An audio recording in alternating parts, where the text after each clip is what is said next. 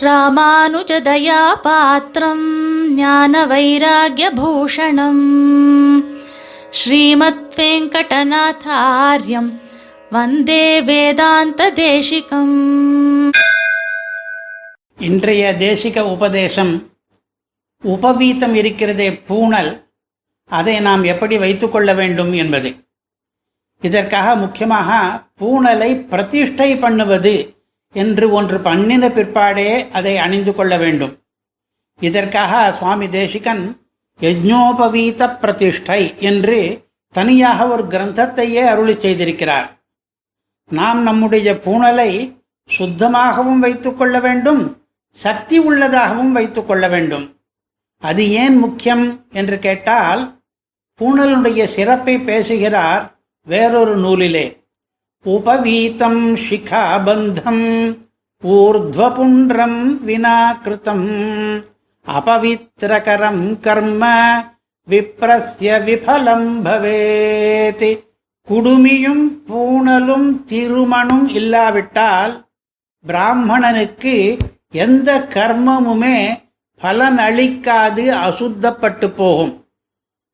பூணலை தயாரித்து அணிந்து கொள்வதிலே நாலு படி நிலைகள் இருக்கின்றன. பூணல் நூற்பது பூணல் முறுக்கி கிரந்தி சேர்ப்பது பூணலை பிரதிஷ்டை பண்ணுவது பூணலை போட்டுக்கொள்வது. என்று நாளிலே ஒவ்வொன்றுக்கும் வேத மந்திரத்தை சொல்லியாக வேண்டும். நாளையும் அவசியமானால் வெவ்வேறு நாட்களிலே பண்ணிக்கொள்ளலாம். இதிலே பல பேர் மூன்றாவது படி நிலை இருக்கிறதே பிரதிஷ்டை பண்ணுவது என்பது. அதை பண்ணாமல் விட்டுவிடுகிறார்கள். இதையும் பண்ணியாக வேண்டும் என்பதை வலியுறுத்துவதற்குத்தான் தேசிகனுடைய தனி கிரந்தம் அவதரித்திருக்கிறது. கோவில்களிலோ கிரகங்களிலோ பிரதிஷ்டையோ சம்பரோட்சணமோ பண்ணாமல் விக்கிரகங்களை நாம் பூஜிப்போமா?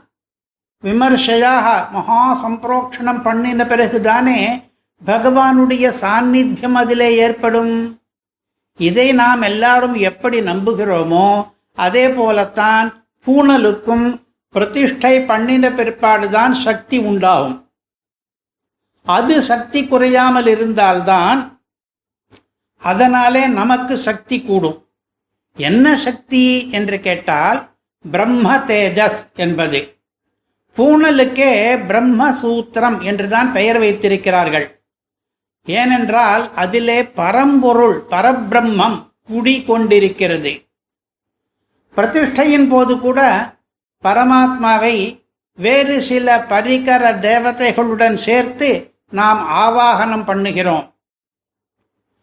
பிரதிஷ்டை முடிந்து நாலாவதாக பூநூலை பெருமாளுக்கு சமர்ப்பித்து அவருடைய பிரசாதமாக்கி அதற்கு பிறகு நாம் தரிக்கும் போது சொல்லுகிற மந்திரத்தை கவனித்தால் பூணலினுடைய உத்கர்ஷம் நமக்கு புரியும். அது மிருத்யு மிருத்யு விமோச்சனத்துக்கு பயன்படும் மிருத்யோர்முக்ஷீயமாமிருதாத் என்று.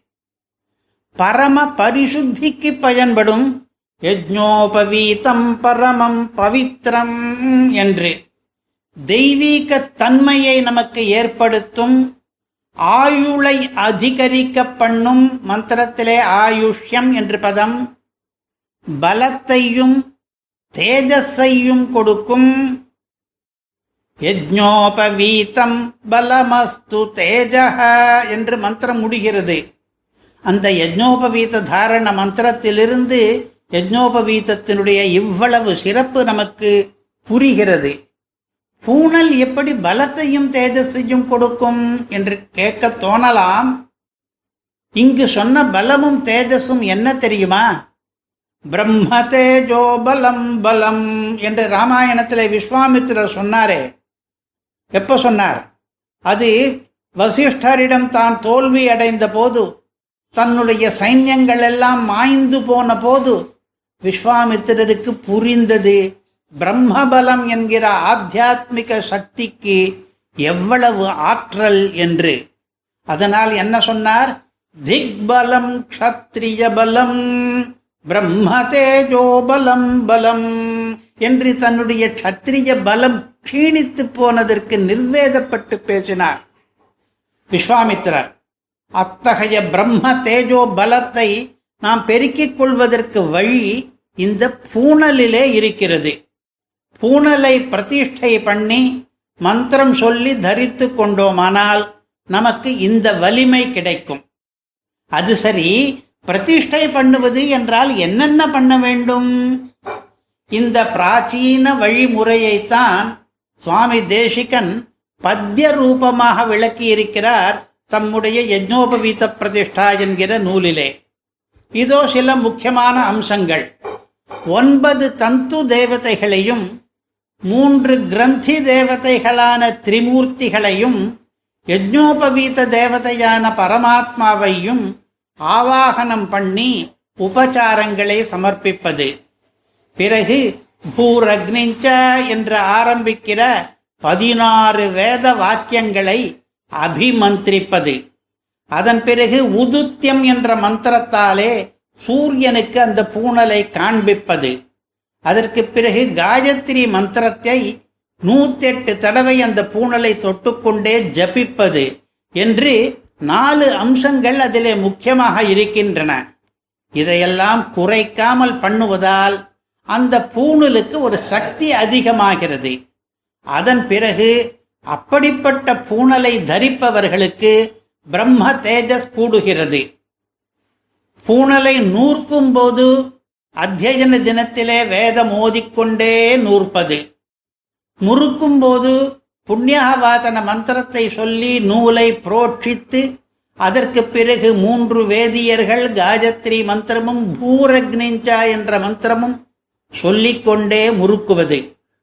முடிச்சிடும் போது மூன்று பத முன் மந்திரத்தை கிரந்தி மந்திரத்தை ஓதிக்கொண்டே முடிச்சிடுவது. என்றெல்லாம் பண்ணும்போது அதிலே முறுக்கு மட்டும்தான் ஏறுகிறது என்று இல்லாமல் பிரம்ம தேஜோ பலம் கூட அதிலே சேர்ந்தேதான் ஏறுகிறது. ஒவ்வொரு பிராமணனும் இந்த பலத்தை தனக்கு கூடிய வரையில் ஏற்றிக்கொண்டே போக வேண்டும் என்கிறது கண்வ ஸ்மிருதி பூணலை யதாவிதியாக அணிந்து கொண்டோமானால் அந்த பிராமணன் பண்ணுகிற தேவ காரியங்களும் பிதிரு காரியங்களும் அதிகமான சாத்குண்யத்தை பெறும். அவன் ஜபிக்கிற மந்திரங்களுக்கு ஆற்றல் அதிகமாக இருக்கும்.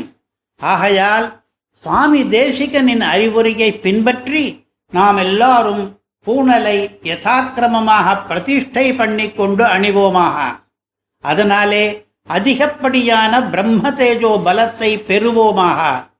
இப்படி சிரமப்பட்டு தயாரித்த பூணலை சுத்தமாக வைத்துக் கொள்ள வேண்டியதும் முக்கியம். சுத்தம் என்பதிலும் இரண்டு வகை. வெளுப்பாக பளிச்சென்று வைத்துக் கொள்வது ஒரு வகை. காதிலே சுற்ற வேண்டிய சமயங்களிலே காதிலே சுற்றி அதன் தூய்மை கெடாமல் பாதுகாப்பது இன்னொரு வகை. ஏதாவது சின்ன அசுத்தி ஏற்பட்டாலும் ஏழு தடவை காயத்ரியால் அபிமந்திரிதமான ஜலத்தாலே பூணலை துடைத்துக் கொள்ள வேண்டும். ஆசௌச்சாதி அசுத்திகள் நேர்ந்தால் பூணலையே மாற்றிக்கொள்ள வேண்டும்.